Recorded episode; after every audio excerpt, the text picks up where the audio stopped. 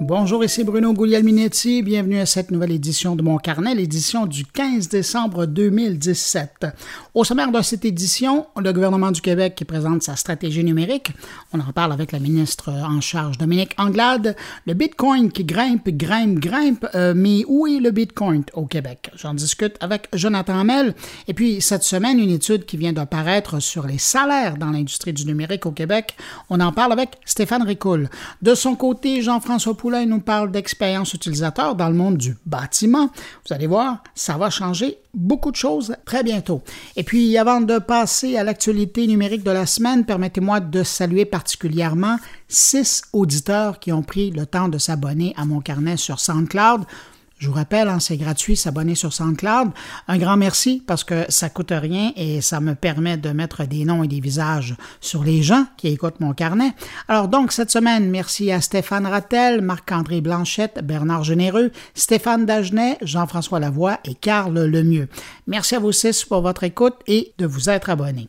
Et puis, ben, merci à vous hein, qui m'accueillez encore cette semaine entre vos deux oreilles.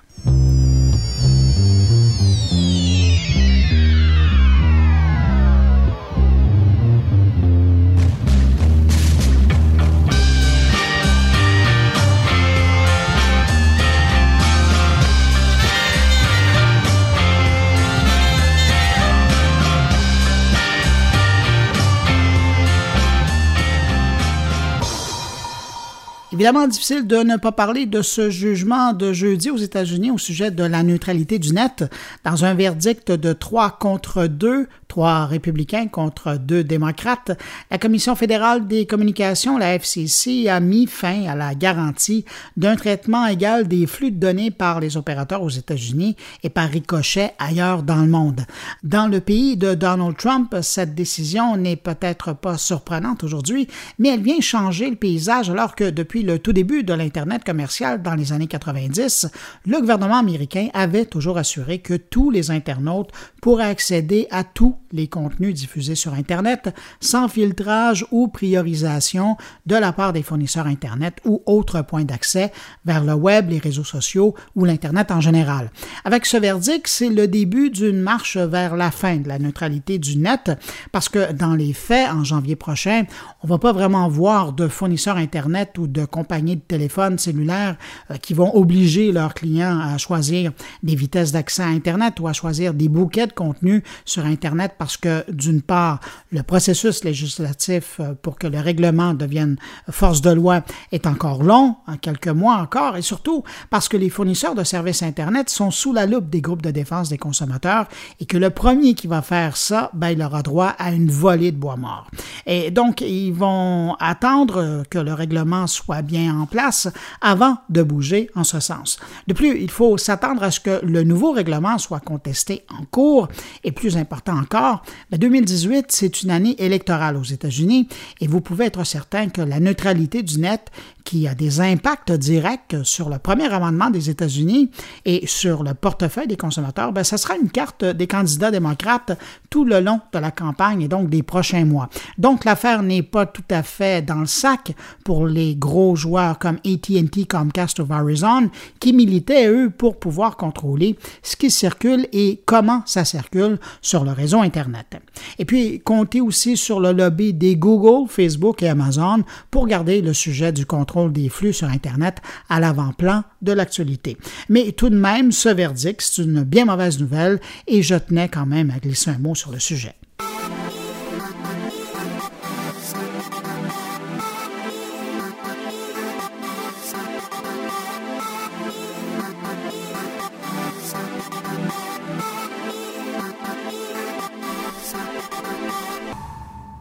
L'autre grosse nouvelle cette semaine qui touche pas mal le monde du numérique, du moins celui du divertissement numérique, c'est cette acquisition de Disney qui met la main sur la 21 Century Fox, euh, ses catalogues, euh, dont quelques titres de Star Wars en passant, trois qui lui manquaient, et euh, des actifs intéressants dans Hulu pour ne nommer que ceux-là. si je reviens là-dessus, c'est que Disney se prépare l'an prochain à lancer son propre service de vidéo en ligne, et comme Netflix est le navire amiral dans le domaine, le joueur à abattre, ben Disney est en train de mettre la main sur du contenu en or qui pourra décider d'offrir en exclusivité sur sa plateforme ou la partager avec les autres. Mais chose certaine, on n'est pas au bout de voir des acquisitions de la part de Disney pour biffer, si vous voulez me passer l'expression anglophone, son offre pour s'assurer d'être la destination pour trouver des grandes productions d'hier et d'aujourd'hui, en plus de séries originales déjà en développement qui seront uniquement disponibles chez Disney, évidemment. Alors, j'en en dis pas plus sur le sujet, mais euh, Disney, disons qu'ils seront actifs dans les prochains mois.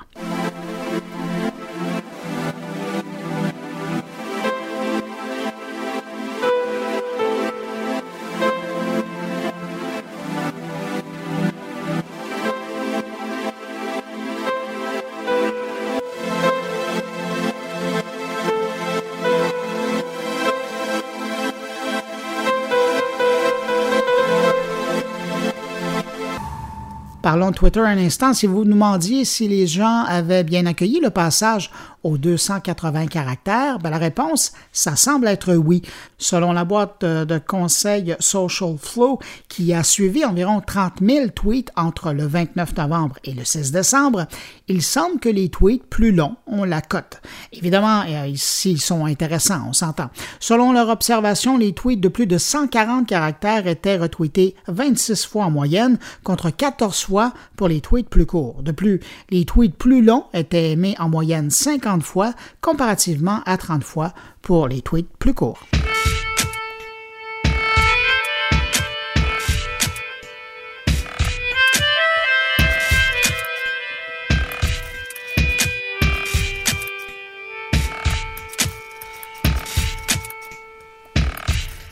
Sinon, cette semaine, les utilisateurs de Pandora ont eu une bonne nouvelle. Ceux qui désirent accéder au service Pandora Plus sans payer le prix peuvent dorénavant regarder de la pub vidéo et accéder ensuite à de la musique à la demande gratuitement.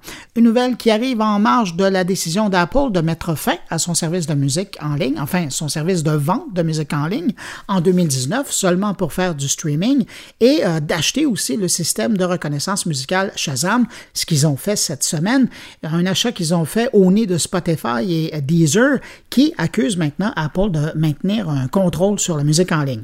Et ça, ben, c'est sans mentionner que Amazon a aussi lancé son offre de musique en continu au pays, au Canada. Alors, si vous êtes un client Prime, vous avez aussi accès gratuitement au service de Prime Music.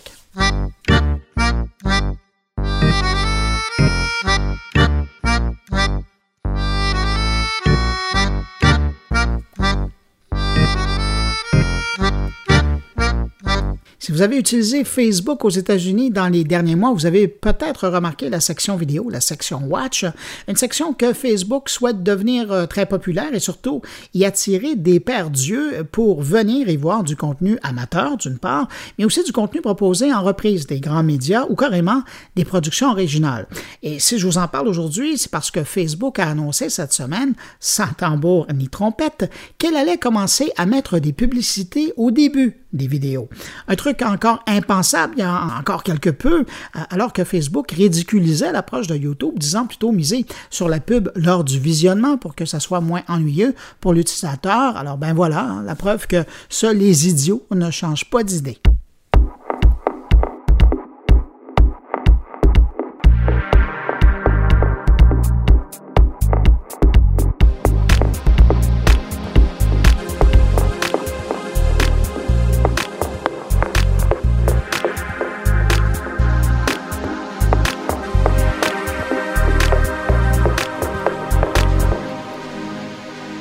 Termine mon bloc d'actualité en revenant sur une application qui a été lancée la semaine dernière. Je reviens sur le sujet parce que j'ai lu et entendu plein de choses à son sujet et que je voulais juste rectifier quelques faits. La semaine dernière, le géant des réseaux sociaux Facebook lançait aux États-Unis, pas au Canada encore, une nouvelle version de son application du service de messagerie instantanée Messenger, mais celle-là faite pour les jeunes de moins de 13 ans. Je parle de l'application Messenger Kids. On parle ici d'une application de messagerie qui fonctionne fonctionne sur l'infrastructure du réseau existant de Messenger, mais qui est réservé aux enfants de moins de 13 ans. On parle en fait d'une application pour les 16-12 ans dont les parents auront préalablement autorisé l'utilisation sur un appareil mobile. Alors, dans les faits, il faut savoir que pour qu'un enfant puisse utiliser le Messenger Kids, un des parents doit avoir préalablement un compte Facebook actif et le compte de messagerie de l'enfant sera lié à ce compte. De plus, c'est à partir de ce compte que l'adulte sera capable de paramétrer et de protéger le compte de l'enfant. Donc, une fois l'application installée sur l'appareil de l'enfant, c'est l'adulte qui devra faire la sélection des correspondants et c'est l'adulte aussi qui pourra ou non effacer les conversations. De son côté, l'enfant, lui, pourra lui-même envoyer textos, photos et vidéos aux correspondants autorisés par le Et contrairement à la version pour adultes de Messenger, sur Messenger Kids, on ne retrouve pas de publicité ou d'achat intégré. De plus, Facebook affirme que les données de l'enfant ne seront pas utilisées à des fins commerciales. Cela étant dit, oui, ça soulève quand même des questions. Évidemment, avec la réputation de méga centre de données sur la population, Facebook est sous la loupe pour savoir ce qu'elle fera avec toute l'information qu'elle va obtenir dans les années à venir sur les liens familiaux, sur l'identité et même sur les goûts des jeunes utilisateurs lorsqu'ils deviendront plus vieux et en âge d'être des utilisateurs réguliers de la plateforme. Mais euh, vous savez, pour ce qui est de Facebook, les derniers chiffres sur le sujet indiquent qu'en 2011, on comptait déjà 7 millions d'utilisateurs sur le réseau qui avaient moins de 13 ans. Alors aujourd'hui, si on suit la croissance de Facebook, ça pourrait facilement représenter plus de 19 millions d'utilisateurs. Donc, c'est déjà beaucoup de données disponibles pour Facebook s'ils veulent s'amuser à faire des profils de consommation. Alors oui, l'arrivée officielle des moins de 13 ans dans le giron de Facebook, ça soulève des questions, pas en termes de sécurité parce que tous les outils sont disponibles aux parents pour bien encadrer l'utilisation, mais que vont devenir toutes ces données générées par l'utilisation de Messenger par ces enfants? Ben là, la question est dans les airs et il n'y a pas vraiment de réponse. Et en parallèle, il faut dire que Facebook vient ajouter à sa solution dans un environnement où il y a déjà des joueurs avec des produits connus, mais pas vraiment adaptés aux jeunes. Certains jeunes utilisent déjà le bon vieux SMS, euh, le iMessage d'Apple ou le Hangout de Google sur leur téléphone ou leur tablette pour communiquer avec leurs proches, que ce soit leurs parents ou leurs amis. Alors en terminant, question de vous rafraîchir la mémoire, vous savez pourquoi on parle toujours des enfants âgés de 13 ans et moins lorsqu'on parle de Facebook, Google ou des autres services en ligne américains?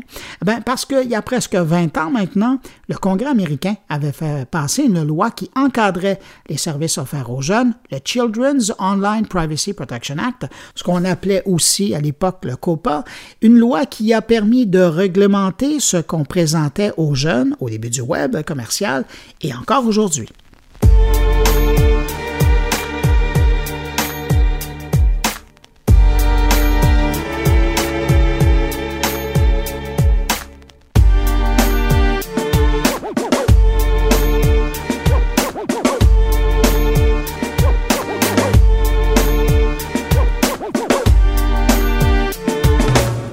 Rappelle que je produis depuis quelques semaines euh, une série d'entrevues sous forme de podcast en collaboration avec l'École des entrepreneurs, avec des entrepreneurs qui vivent à petite ou grande échelle l'évolution numérique de leur entreprise. Si ça vous intéresse d'écouter l'une de ces rencontres, allez sur Google et tapez École des entrepreneurs. Vous trouverez le chemin vers le podcast.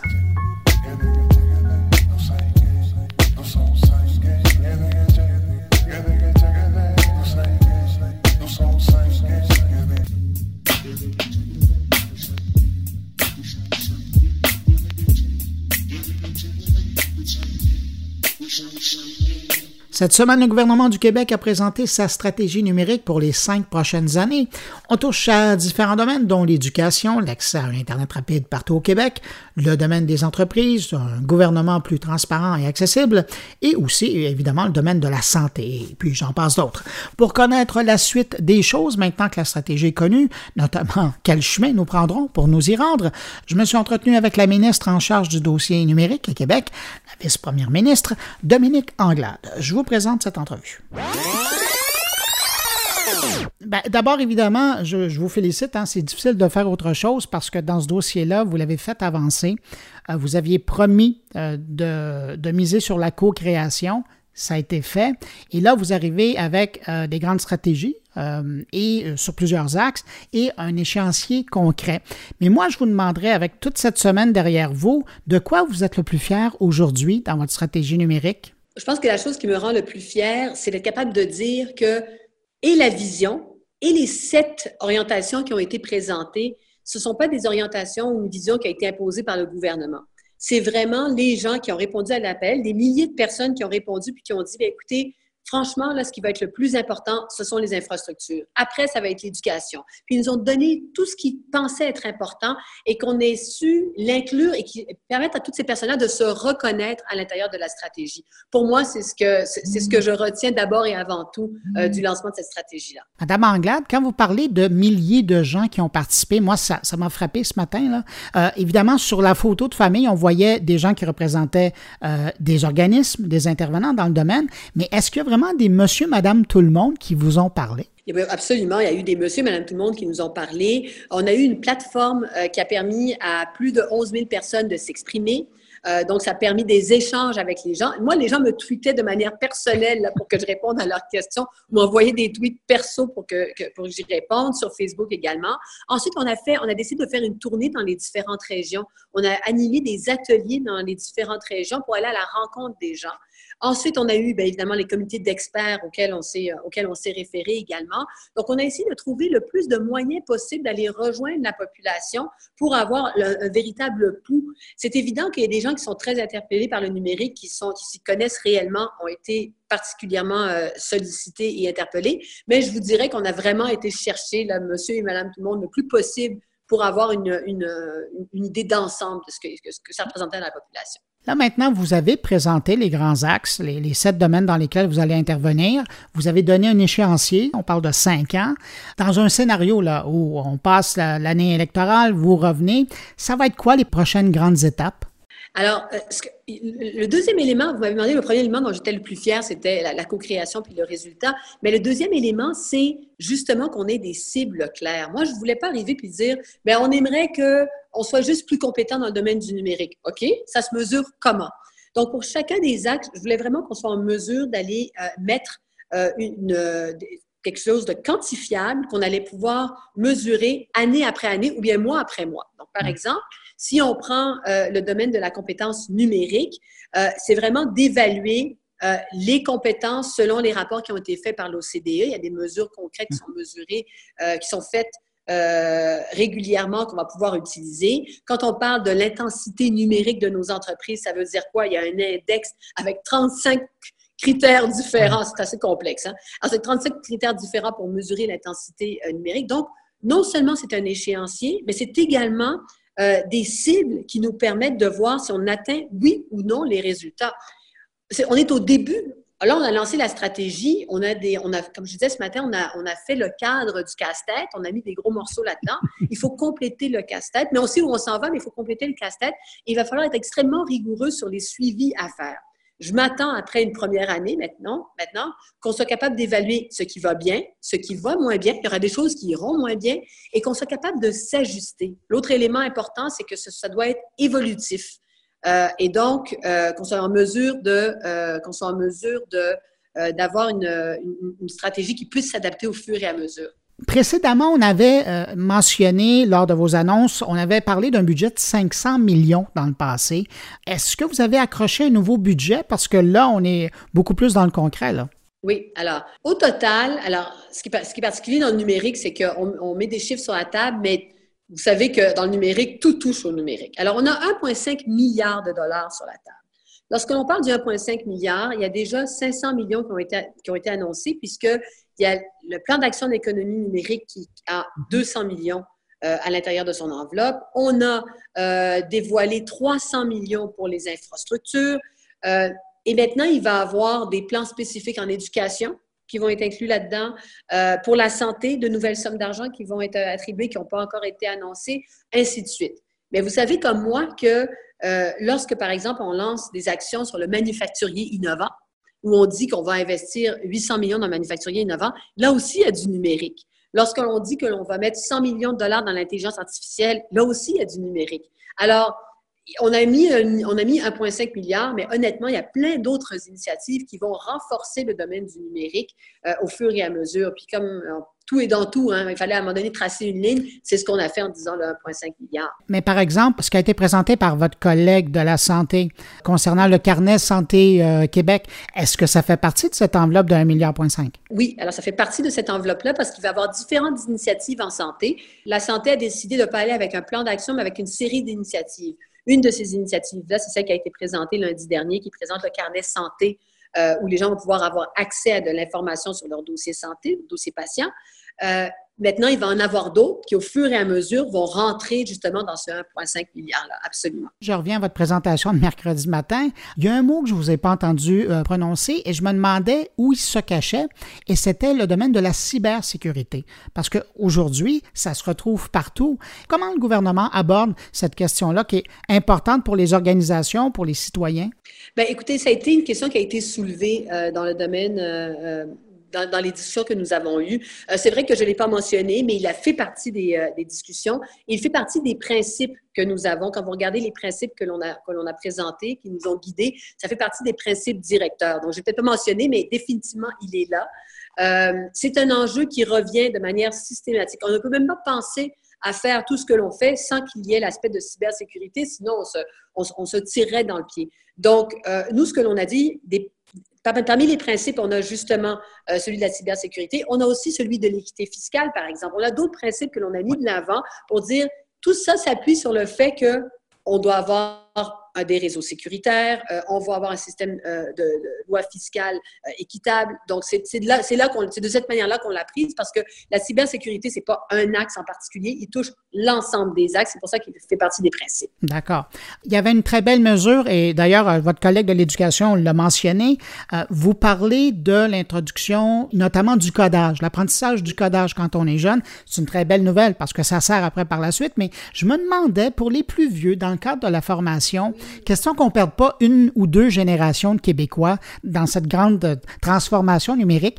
Euh, est-ce que vous avez entendu dans les rencontres que vous avez eues, euh, est-ce que vous-même, vous avez réfléchi à ce qui va être fait du côté de la formation pour les plus vieux? Vous avez tellement raison de poser cette question-là parce que les compétences numériques, oui, c'est pour nos plus jeunes, mais c'est tout au long de la vie. Et puis des gens qui ont 50 ans aujourd'hui ont besoin d'avoir ces compétences numériques. Et donc, euh, il y a un volet dans, le, dans la main-d'œuvre, François Blais est appliqué là-dedans, où on veut justement utiliser le numérique pour mettre à jour les personnes qui sont en transition. C'est fondamental pour la suite des choses, surtout dans un contexte québécois. Vous savez est, l'économie roule à plein, régime et à toute fin pratique, on est au plein emploi.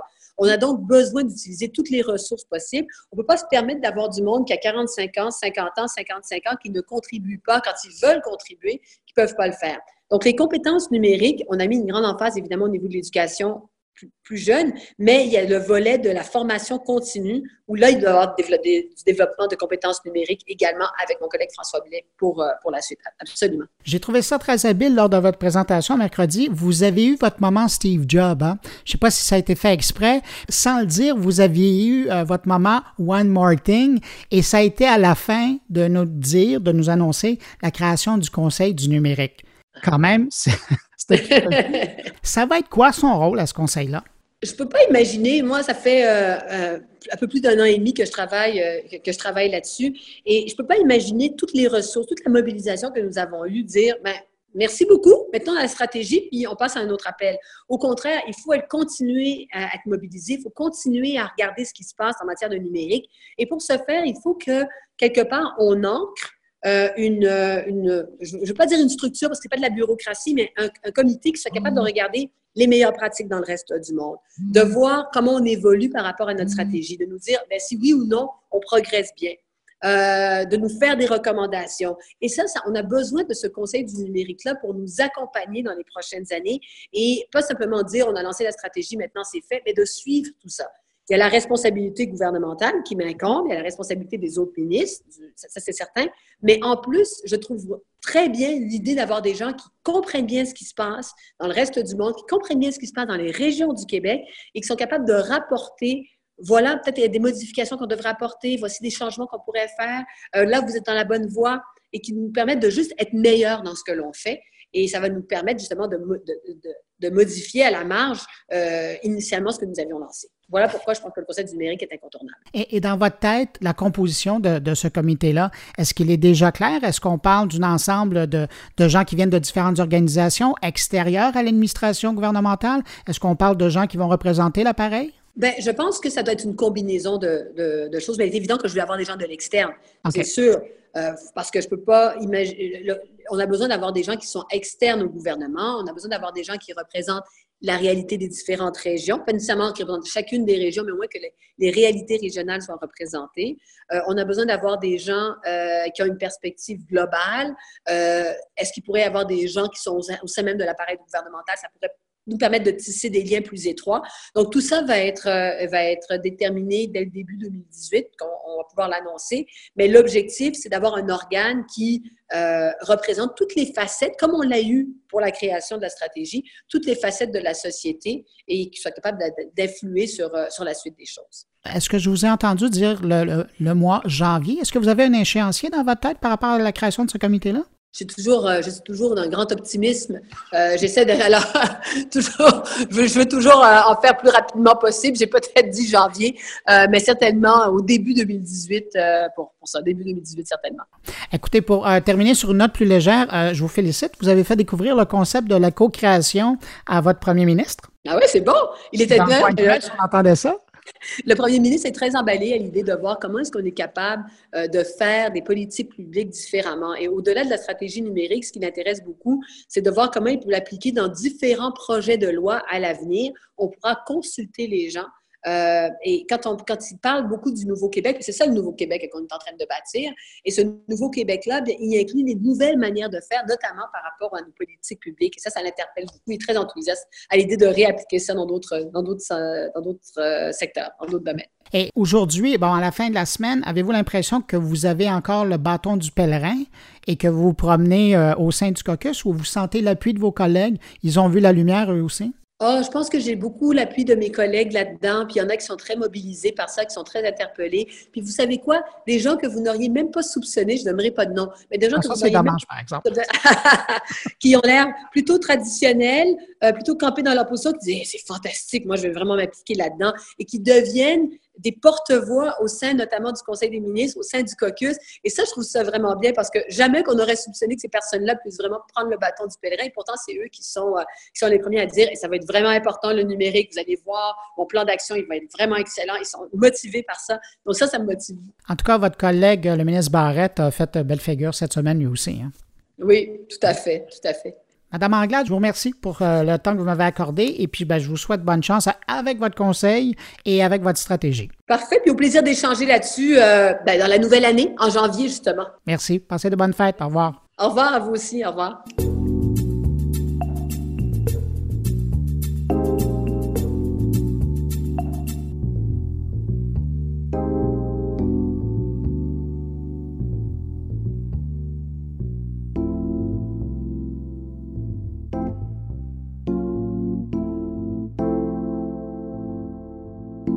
Si vous avez suivi un peu les infos cette semaine, vous avez vu les bons fulgurants qu'a fait euh, la valeur du Bitcoin.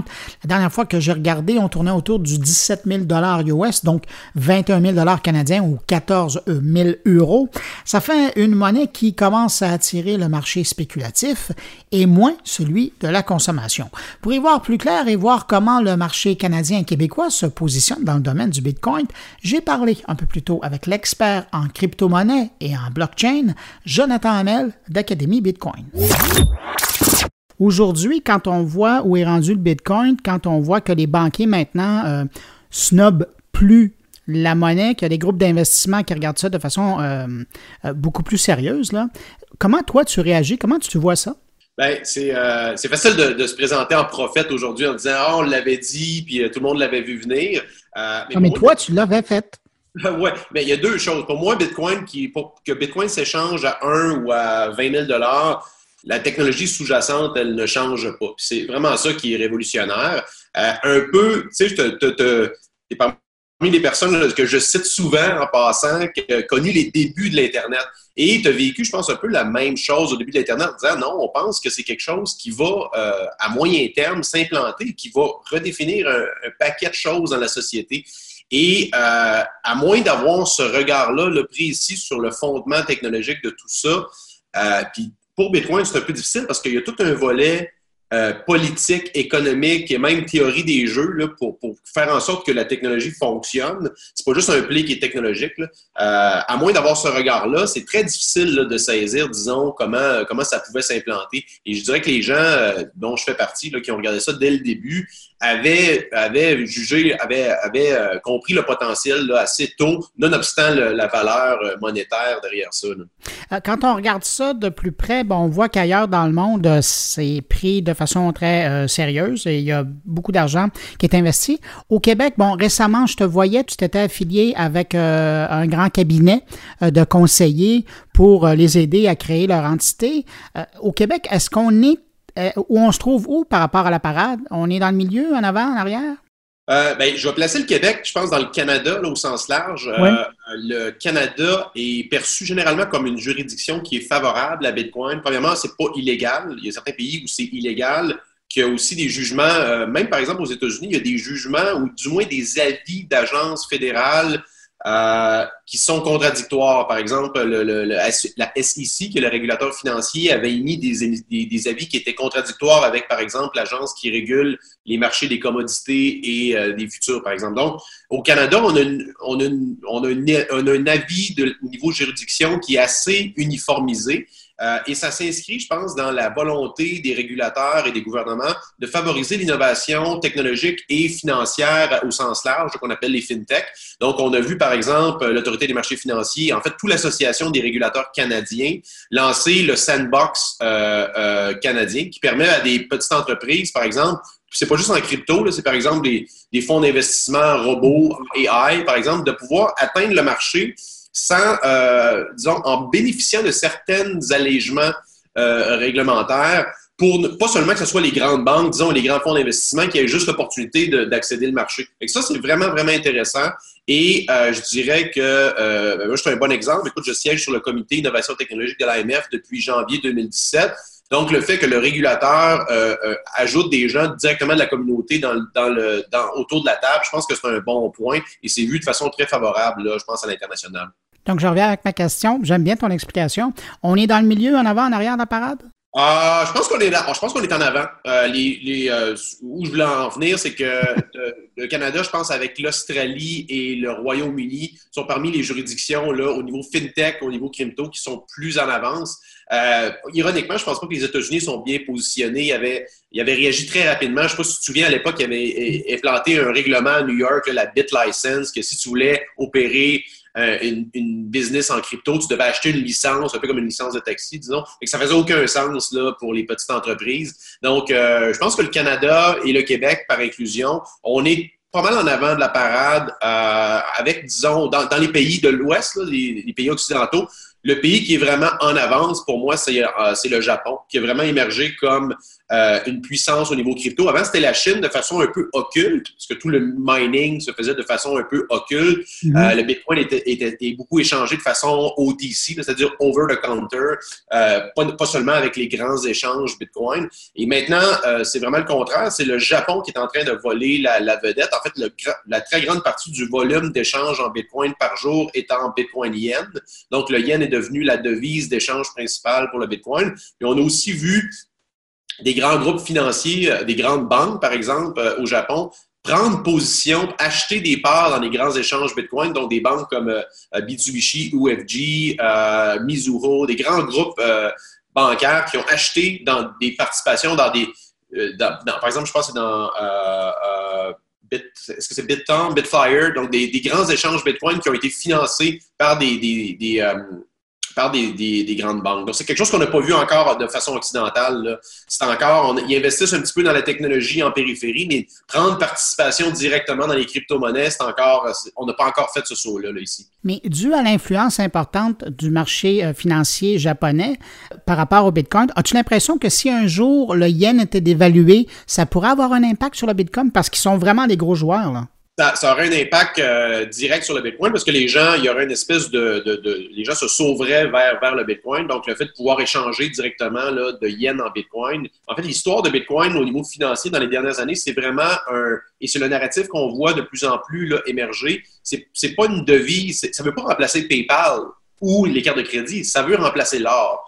Euh, c'est une monnaie refuge l'or 2.0, même si c'est volatile, en fait, c'est surtout l'or qui est, qui est une or qui est plus accessible et plus liquide, plus facile à transiger. Si vous voulez acheter de l'or physique, pas juste un d'or, ça prend, euh, euh, au niveau physique, en fait, c'est compliqué à transporter. C'est aussi, ça prend une voûte. Donc, euh, par exemple, la population, un exemple concret d'utilisation de Bitcoin comme valeur refuge actuellement, c'est le Venezuela, où la population est otage de politiques monétaires là, qui sont désastreuses.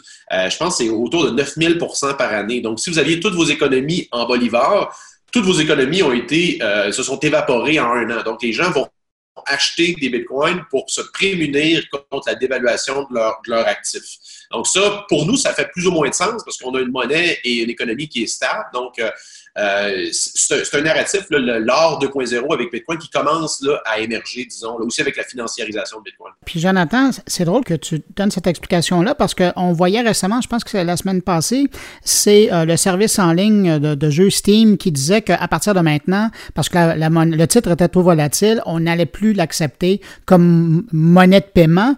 As-tu l'impression justement que le fait que la crypto-monnaie, le Bitcoin, soit parti vraiment dans les airs, dans la stratosphère, ça lui nuit aussi euh, quelque part au niveau de son développement? ça lui nuit dans le contexte où vous la voyez comme une méthode purement de paiement. Et c'est pour ça que Steam a, abandonné le Bitcoin pour les, paiements.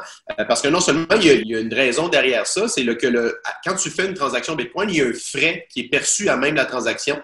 Et ce frais-là, il est dénominé en Bitcoin. Donc, plus la valeur du le augmente. Donc aujourd'hui, c'est pas économique de faire un transfert de. Même si tu peux, en fait, le Bitcoin peut être subdivisé aux 100 millionième unité, mais en réalité, ça fait pas de sens économique de faire un virement, disons, de faire une transaction Bitcoin de 10 parce que ça va te coûter 6 ou 7 de frais à l'heure actuelle.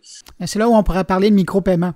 C'est ça. Donc, le contexte du micro-paiement, pour Bitcoin actuellement, c'est un, un, pas un cas d'utilisation qui fait du sens au point de vue économique.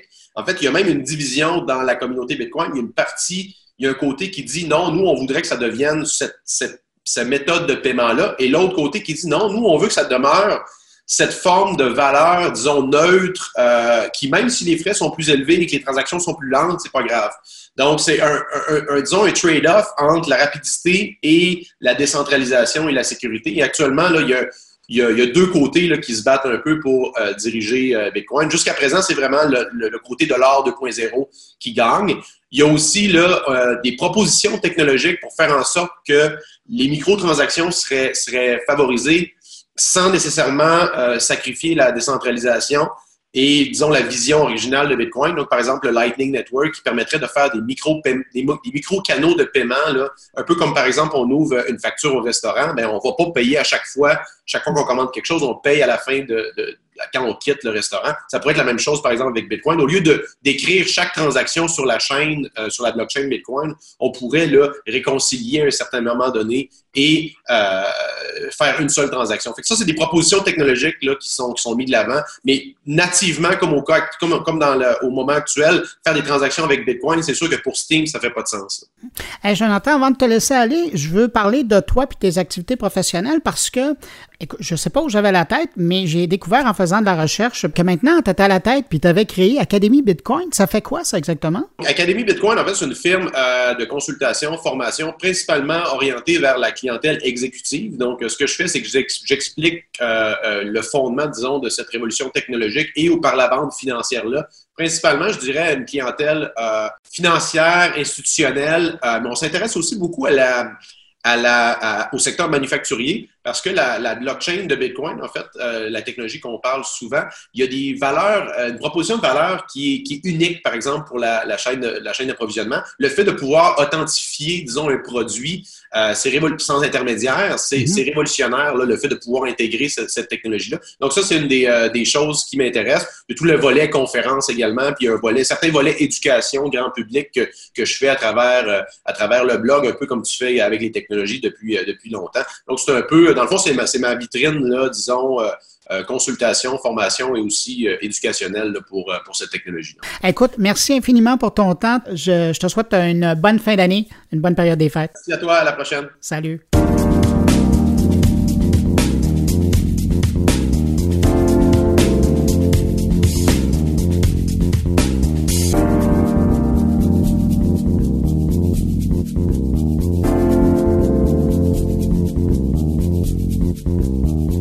Cette semaine, l'équipe de Ecom a publié un truc qui va pas mal intéresser les gens qui œuvrent dans le domaine du numérique. Je parle d'une étude qui s'intéresse au salaire dans l'industrie du numérique. Alors, si vous êtes dans le domaine, est-ce que vous êtes dans la norme, en bas, en haut? Vous le saurez très bientôt. Pour parler de cette étude, je rejoins à l'instant mon collègue de mon carnet, mais aussi président de Ecom, Stéphane Ricoul. Bonjour Bruno. Dis donc Stéphane, euh, résultat d'une enquête sur les salaires du métier numérique, évidemment, ça m'interpelle. Euh, tu as découvert quoi en faisant cette étude-là? ben, premièrement, la réflexion, elle est partie de, de la grande difficulté que nos entreprises ont actuellement d'attirer les talents numériques et de les retenir.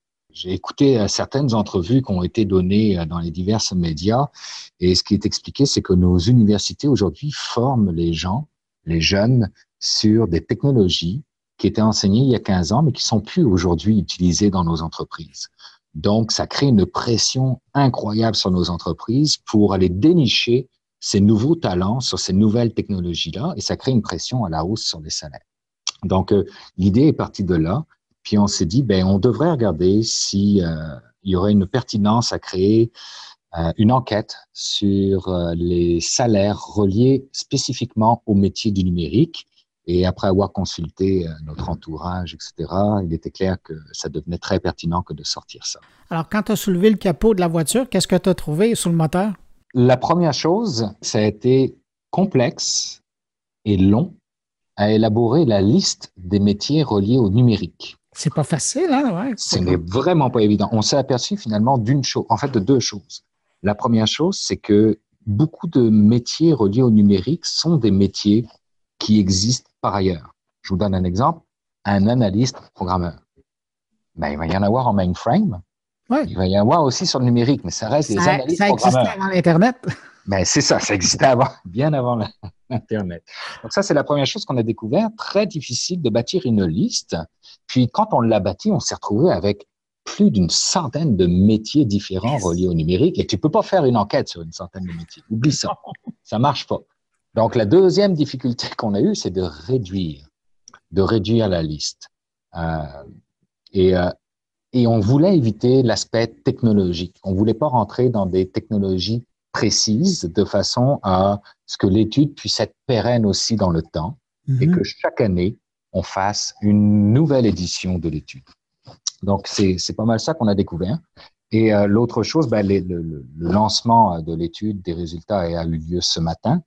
Euh, c'est drôle parce que c'était presque en même temps que le lancement de la stratégie numérique euh, du gouvernement.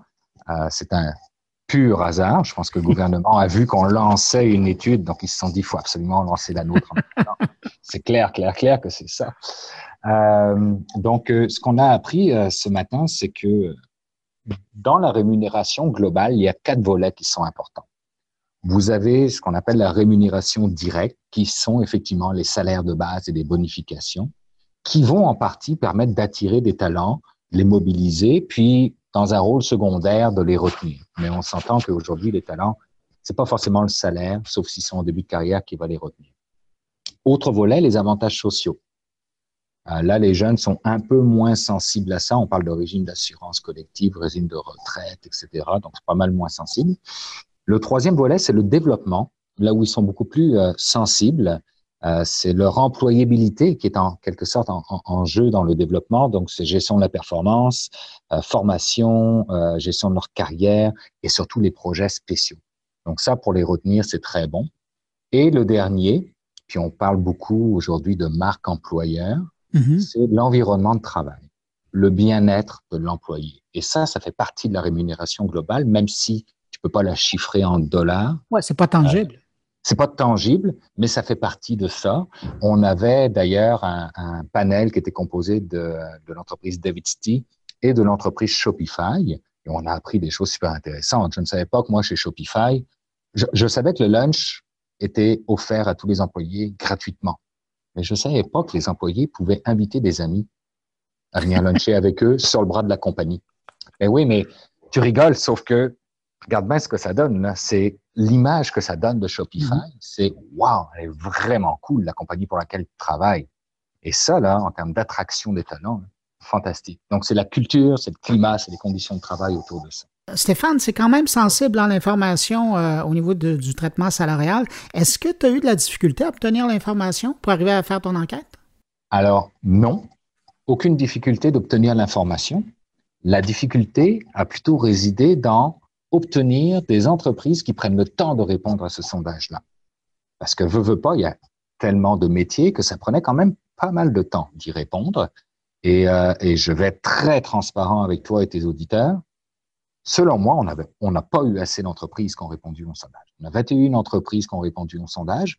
C'est bien parce qu'on a une certaine représentativité quand même du secteur, des, des, différents secteurs, euh, des différents secteurs qui existent en termes d'économie. Donc, on avait le commerce de détail, on avait des manufacturiers, on avait de l'agence, on avait des producteurs de logiciels, etc.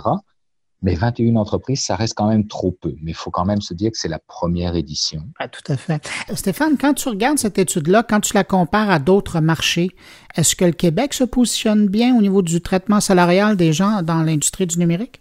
Ben, je veux dire que j'ai été franchement surpris des salaires qui sont pratiqués dans l'industrie du numérique. Puis quand je parlais de, de, pression que ça créait euh, sur les emplois, c'est aussi une pression sur les salaires, puis c'est heureusement pour l'employé à la hausse, malheureusement pour l'entreprise à la hausse.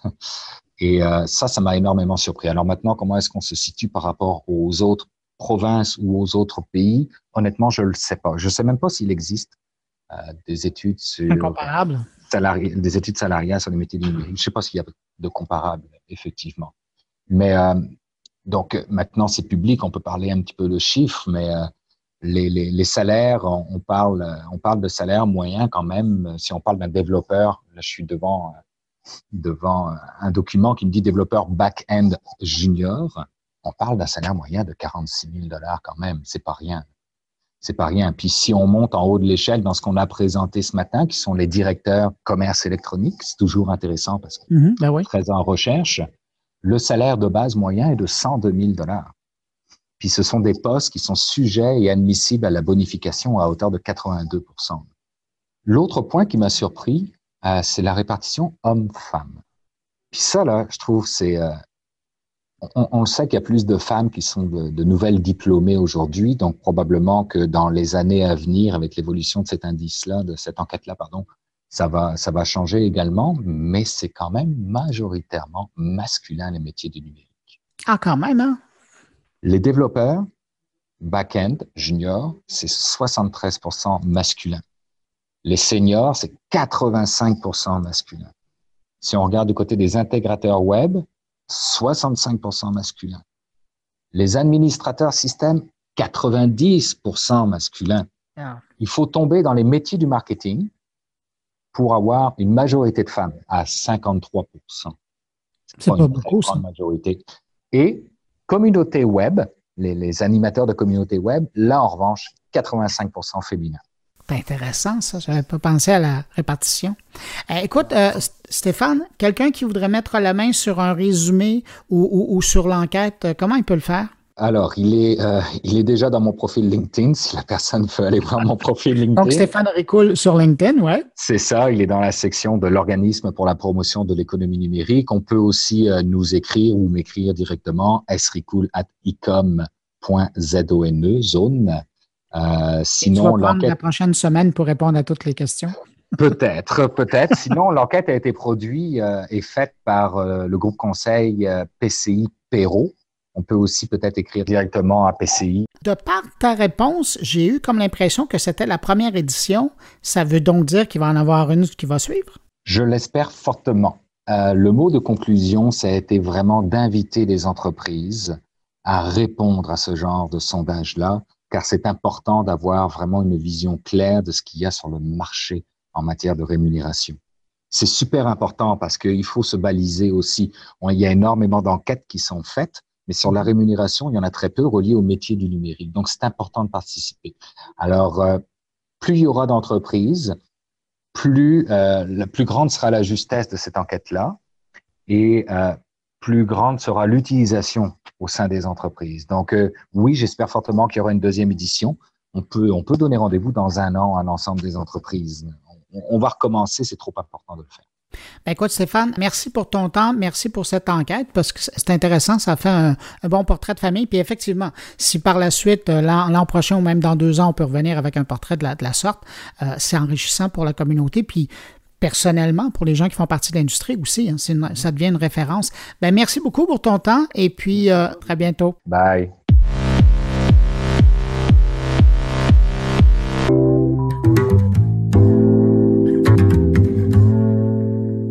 Est rendu au moment où on va rejoindre Jean-François Poulain qui, encore cette semaine, nous présente euh, un invité et qui s'intéresse, lui aussi, comme Jean-François, aux, expériences euh, entourant l'utilisation des choses. Mais euh, cette fois-ci, c'est une grosse chose parce qu'on va parler de l'expérience utilisateur dans le contexte de bâtiment. Salut Jean-François. Bonjour Bruno. Mais oui, c'était pour moi un hasard cette semaine. De, J'avais une rencontre avec euh, Jean-Karim Metwali de chez Waltz, Waltz App, qui est une compagnie basée euh, à New York, mais qui euh, font toute la production à Montréal. Pour des raisons économiques, c'est très pratique d'avoir un, une branche à Montréal. On, va passer le message à nos amis américains. Mais euh, donc, ça fait vivre plein de monde ici en technologie. Puis euh, oui, c'est ça, mais ce que ça fait, ce que, ce que eux font en ce moment, ils ont un premier gros client euh, à, New York qui a un gros bâtiment où il faut que tout soit super parfait. Et où, parce que bon, les, les, Américains, les Américains étant là où ils sont en ce moment, ça doit être hyper sécur. Alors, Walt, ils ont une application avec un code barre qui apparaît sur ton téléphone et qui te permet d'ouvrir des portes ils ont aussi un mandat qui s'en vient avec la, ville de New York. Enfin, ils sont en test avec la ville de New York, avec le, métro de New York, en fait. Et là aussi, tu vas pouvoir ouvrir les portes de métro. Tu vas pouvoir aller dans le métro, par euh, excuse-moi. Donc, en passant le code à barre par-dessus le lecteur, pouf, puis tu vas pouvoir rentrer. Et donc, ils ont des algorithmes de sécurité là-dedans. C'est Jean-Karim qui va nous l'expliquer dans l'entrevue. Et moi, ce qui m'a intéressé là-dedans, c'est que ça te permet d'être identifié quand tu rentres dans un bâtiment, dans un condo, dans le métro.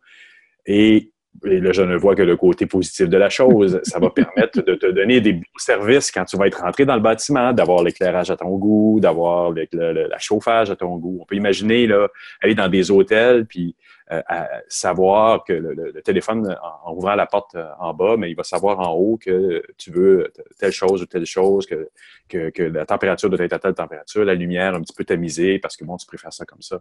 Donc, on, en est rendu là avec des produits comme ça. C'est drôle hein, parce que tu parles de ça, puis euh, c'est quoi, c'est cette semaine, en début de semaine, je pense qu'il y avait Hilton qui a annoncé son le contrôle total de sa chambre d'hôtel à partir d'une application sur son téléphone et on en est rendu là. Hein avec la personnalisation qu'on peut avoir. Puis, j'aimais l'exemple que tu donnais, c'est-à-dire que imagine-toi que chaque pièce où on retrouve une personne qui travaille dans un édifice euh, ou, qui l'habite ou qui y travaille puisse être personnalisée selon euh, ses goûts et en fonction de sa présence. Et donc, un local qui serait partagé par deux personnes est adapté en fonction de qui se trouve dans le local. Ben, e, exactement. Puis on, peut, on peut, on pousse ça encore plus loin. On sait combien de personnes il y a dans le local. On peut ventiler un petit peu, envoyer plus d'oxygène dans ce local-là, parce qu'il y a beaucoup plus de gens. On a tous ressenti ça, ces malaises-là, des fois, à être dans des pièces un peu trop surchargé d'humains, il me semble que je suis mal, ben, il manque d'oxygène. Les, systèmes de chauffage peuvent le faire, mais ils ne sont pas tout le temps au courant de combien de personnes il y a dans une salle.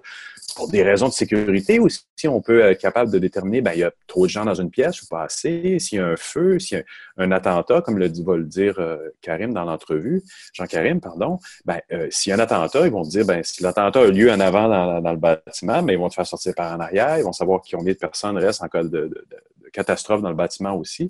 Donc, c'est tous des éléments de sécurité qui deviennent intéressants au niveau de la sécurité, mais au niveau du confort. Moi, je regarde plus le confort parce que la sécurité, je le, laisse à d'autres, mais ça fait partie de l'équation aussi. Et, le fait d'épier ou le côté euh, sécuritaire de la chose, bien, évidemment, ça rentre dans l'équation, mais je pense qu'il faut, faut faire un peu, il faut pas faire fi de ça, il faut en tenir compte, mais il faut construire dans le positivisme avec toutes ces choses-là. Ouais. Tu vois, je t'écoute puis je me dis, dans le fond, la seule chose qu'on peut souhaiter, mis à part que toute cette information-là soit bien utilisée, c'est que nos téléphones soient encore plus autonomes. Parce que avec tout ce qu'on leur demande et, la façon qu'on les utilise, euh, j'allais dire plus qu'au quotidien, mais à la seconde pour savoir où on est et adapter les choses autour de nous, ça demande énorme, énormément de jus. Alors, ça, ou on va se promener avec un, battery pack euh, attaché à notre téléphone au quotidien très bientôt, ou sinon on peut juste croiser les doigts en espérant que les Apple, Samsung et autres fabricants de notre monde finissent par trouver quelque chose qui va nous rendre la vie plus facile. Absolument. Puis, écoute, je pense que c'est nous, en tant que tous ceux, tous, ceux qui sont dans cette industrie-là en ce moment, là, on a à avoir une éthique quand on développe des choses. On aura beau signer des grandes ententes, des choses à, des plus hauts niveaux, c'est au niveau de tous nous qui sommes sur le terrain à développer des apps, des sites, euh, des, applications pour ouvrir les portes. Il faut qu'on mette de l'éthique dans ce qu'on fait. C'est vraiment, vraiment essentiel. Ben, écoute, Jean-François, on va écouter ton invité. Je te souhaite euh, de passer une bonne semaine, puis on se retrouve la semaine prochaine. Merci beaucoup, Bruno. À toi aussi. Salut. Salut. Donc, quand on a, fondé l'entreprise avec l'idée euh, d'y aller de l'avant dans la création d'un produit pour le transport en commun, c'est vraiment ça l'idée. Euh, donc, c'était euh, une nouvelle façon de faire une transaction ultra rapide, mm. tu sais, euh, en mouvement. par exemple, on a regardé l'idée de, de, faire un peu comme les lecteurs que tu vois où est-ce qu'il y a possiblement une vitre, puis tu déposes ton téléphone, puis il y a une lecture. Ça, c'est les produits en ce moment. Dans, dans notre cas, la différence, c'est qu'on passe de la lecture à la transaction. Donc, avec l'échange de données entre le téléphone, le téléphone est lui-même un lecteur, Peut-être que vous avez eu une chance, la chance d'avoir le premier client, c'était MTA. Non, là, on a, on a misé, on est toujours. Donc, la MTA, c'est c'est pas évident de vendre au transport en commun. On, Walt ne vend pas à la MTA. Il y a ADAP dans le monde, là, ce que je sache, là, il y a quatre compagnies qui ont les contrats de transport en commun. Tu as Xerox, tu as Accenture, tu as Cubic, puis tu as Scheiten Bachman, qui ont pas mal tout le marché. Ici à Montréal. Là, des gros joueurs, oui, oui. À Montréal, là, tu prends le terminal de métro, là, tu l'ouvres, là, c'est une machine Xerox qui a dedans. Ah Puis à New York, même dans notre relation avec la MTA, il y a un œil qui est porté sur notre succès en immobilier. L'immobilier, c'est de prendre la, la transaction mobile optique, puis de faire un produit qui est, si on veut, calqué sur ce qu'on voulait faire en transport en commun, puis de l'adapter à l'accès au bâtiment. Donc, c'est un produit qui est compétitif avec le RFID, comme tu sais, la, petite patente en plastique noir, là, tu tapes ta carte, la porte débarre. Donc, nous, notre produit est compétitif à ça. C'est un substitut à ce produit-là et qui libère l'usager de la carte. Donc, le concept, c'est de dire. tout ce qui est hôtelier. Tout le monde a pas mal son téléphone. Là, dans les bâtiments, maintenant, c'est assez commun euh, que les gens ont plusieurs cartes, parce que les mêmes, à l'intérieur du bâtiment, les systèmes ne sont pas compatibles. Donc, au, site du client où est-ce qu'on installe, les gens ont en moyenne, je dirais, de 3 à, ben, de 3 à 6 cartes. Le, pire des cas, il y en a qui ont 8 cartes. Puis là, je ne parle pas d'un concierge. Il y a du monde qui, si tu mappes leur vie dans le bâtiment, ils ont jusqu'à 8 cartes pour rentrer dans différents, ah différentes sections. Différents accès. exactement. Le téléphone, en fait, ce qu'il dit au terminal, c'est qu'il déclare ton identité. Il fait rien d'autre que ça. Il déclare ton identité de façon certaine et sécure. En transport, on, ce n'est pas comme ça que ça fonctionne.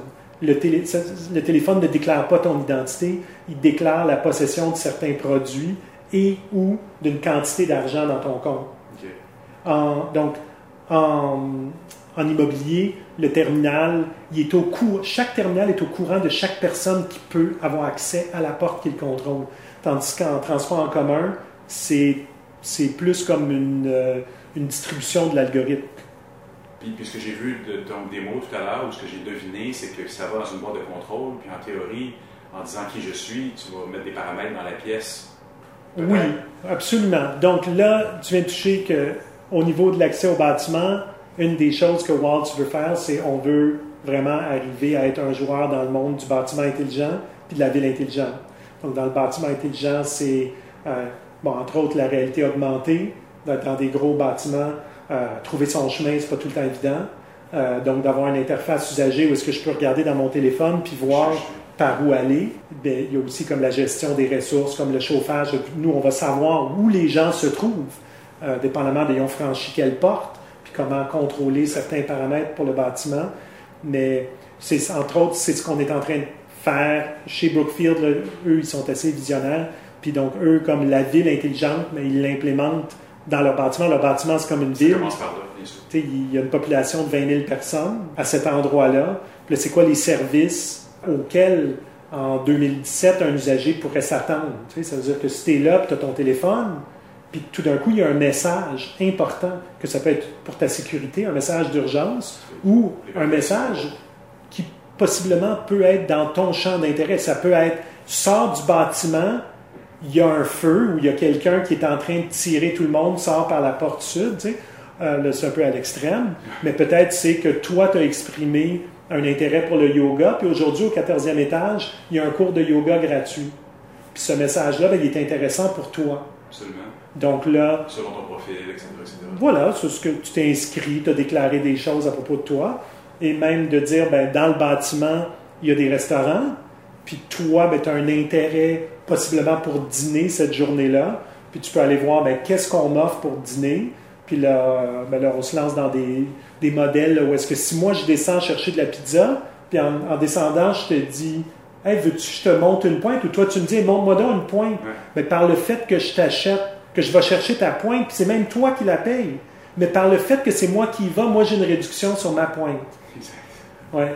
Euh, ça, c'est assez facile à faire parce qu'il y a des partenaires qui font ça. On n'est pas obligé de développer tout ça. Il y a déjà des systèmes qui existent. Puis nous, à ce moment-là, on se retrouve en tant qu'intégrateur dans cette expérience-là, qui est vraiment l'expérience du bâtiment intelligent, mais au bout du compte, on s'en va dans le monde de la ville intelligente.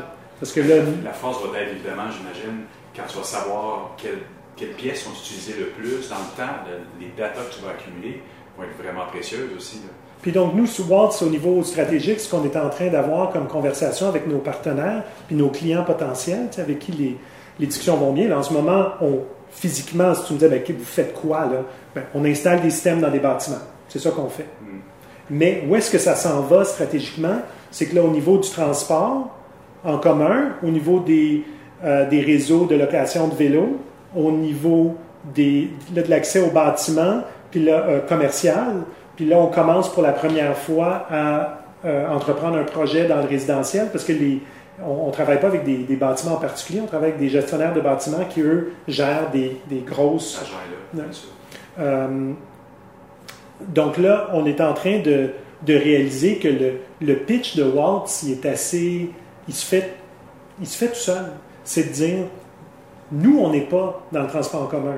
Nous, on n'est ni gestionnaire de bâtiment. Nous, on peut pas, on se présente comme étant non compétitif à la business de chacun de ces joueurs-là en leur disant si vous, vous avez votre propre app pour faire cette chose-là, bien, par définition, là, cette app-là ne sera pas compatible. Si Brookfield a leur app, la MTA ne voudra pas que tu prennes le métro avec l'app Brookfield, puis Brookfield ne va pas vouloir que tu rentres dans le bâtiment avec le, app MTA, puis là tu continues avec la app des vélos, puis le app de, Uber, puis le app. Mais qu'est-ce qui arrive si un joueur neutre qui ne fait que contrôler l'accès à des choses? C'est ça qu'on fait il y a, en ce moment, je te dis, nomme-moi un produit dans le monde du, social networking, tu, dirais Facebook. Nomme-moi un moteur de recherche, tu dirais Google. Nomme-moi une technologie qui donne accès. Tu serais comme, ben, je sais pas. Je sais pas. Non. À part les quatre joueurs que tu m'en avais tout à l'heure. Ah, mais ça, c'est des, ça, c'est des intégrateurs de technologies de transport en commun. Eux-mêmes, ils ne se voient pas comme des joueurs d'accès. Xerox, tu leur dirais, vous faites quoi? Ben, on fait des machines. Shane Bachman, tu leur dirais, vous faites quoi? Ben, on fait des machines, on fait des, on fait des turnstiles, des, des solutions. Tu sais, ils ne diraient pas, ah oui, on est aussi en train de faire. Eux, ils n'ont pas de produit d'accès au bâtiment. Donc, vous faites l'agrégation de l'ensemble de ces services-là de façon intelligente. Oui, même Scheiten Bachman, Xerox, moi, je n'irais pas dire, ah, on est leur compétiteur. Aucunement.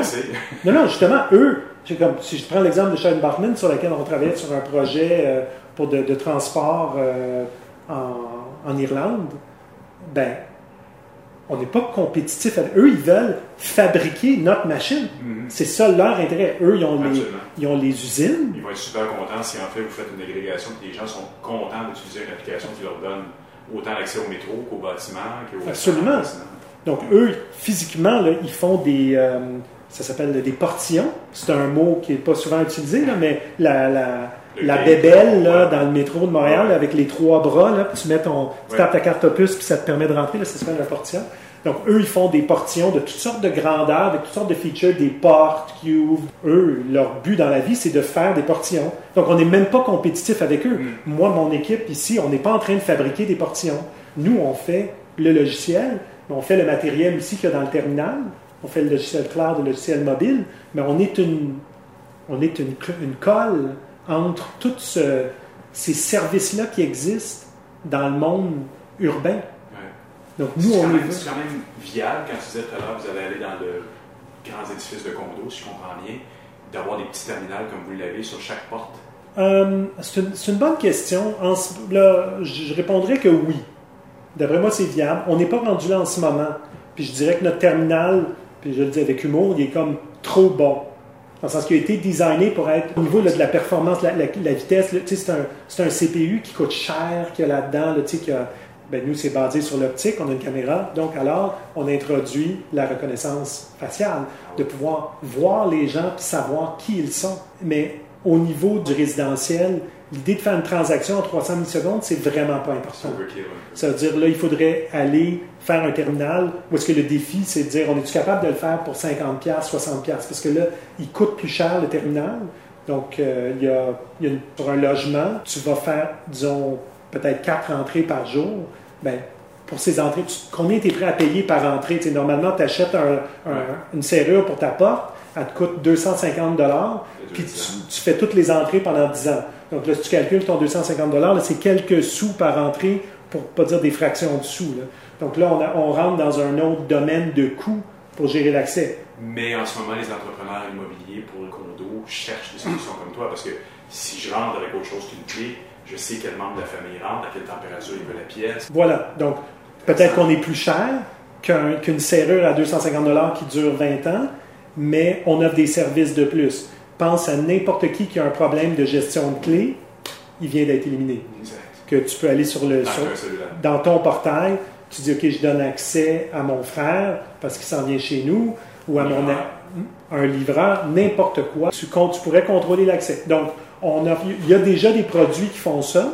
Donc, euh, pour le pour l'immobilier résidentiel, c'est quelque chose qu'on veut faire de toute façon, c'est de faire une machine beaucoup moins avant-gardiste. Là, là, ce qu'on a, là, ça pourrait faire à peu près n'importe quoi. De faire une machine moins dispendieuse, peut-être même une machine qui s'éteint.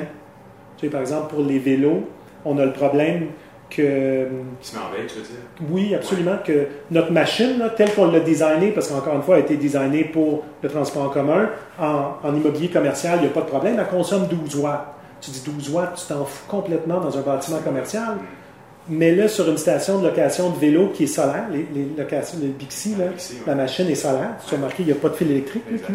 Bon, ben, on on peut pas aller tirer 12 watts là, 24 heures par jour. Ça, Ça soit hyper économe. ah oui. Donc, ça serait que la machine, carrément, elle s'éteint. Disons, je te donne un exemple. Puis tu as un piton.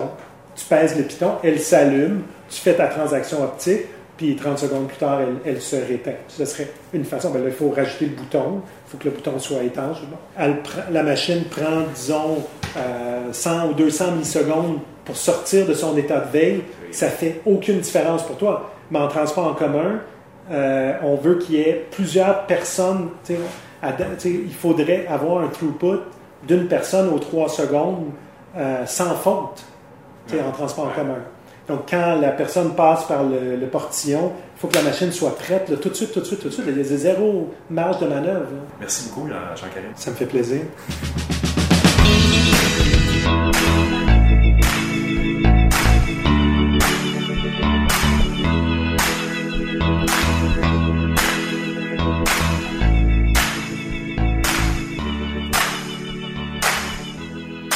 Ben voilà, c'est tout pour cette édition de Mon Carnet pour cette semaine. J'espère que vous avez apprécié. N'hésitez pas à passer le mot. Je le répète chaque semaine. Si vous pensez que ça peut intéresser quelqu'un que vous connaissez, dites-leur, nous serons de retour la semaine prochaine.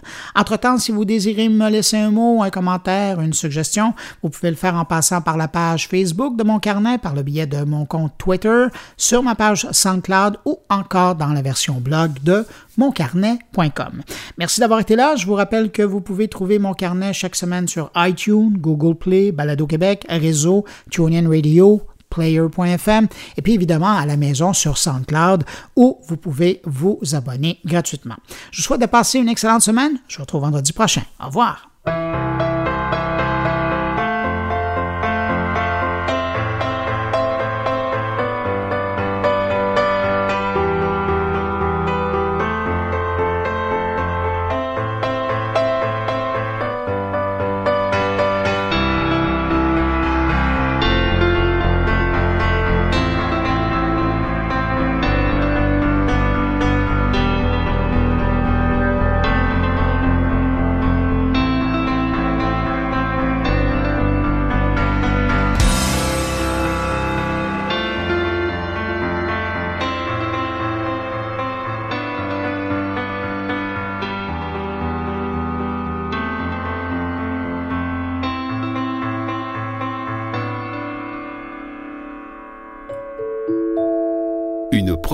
goulielminetti.com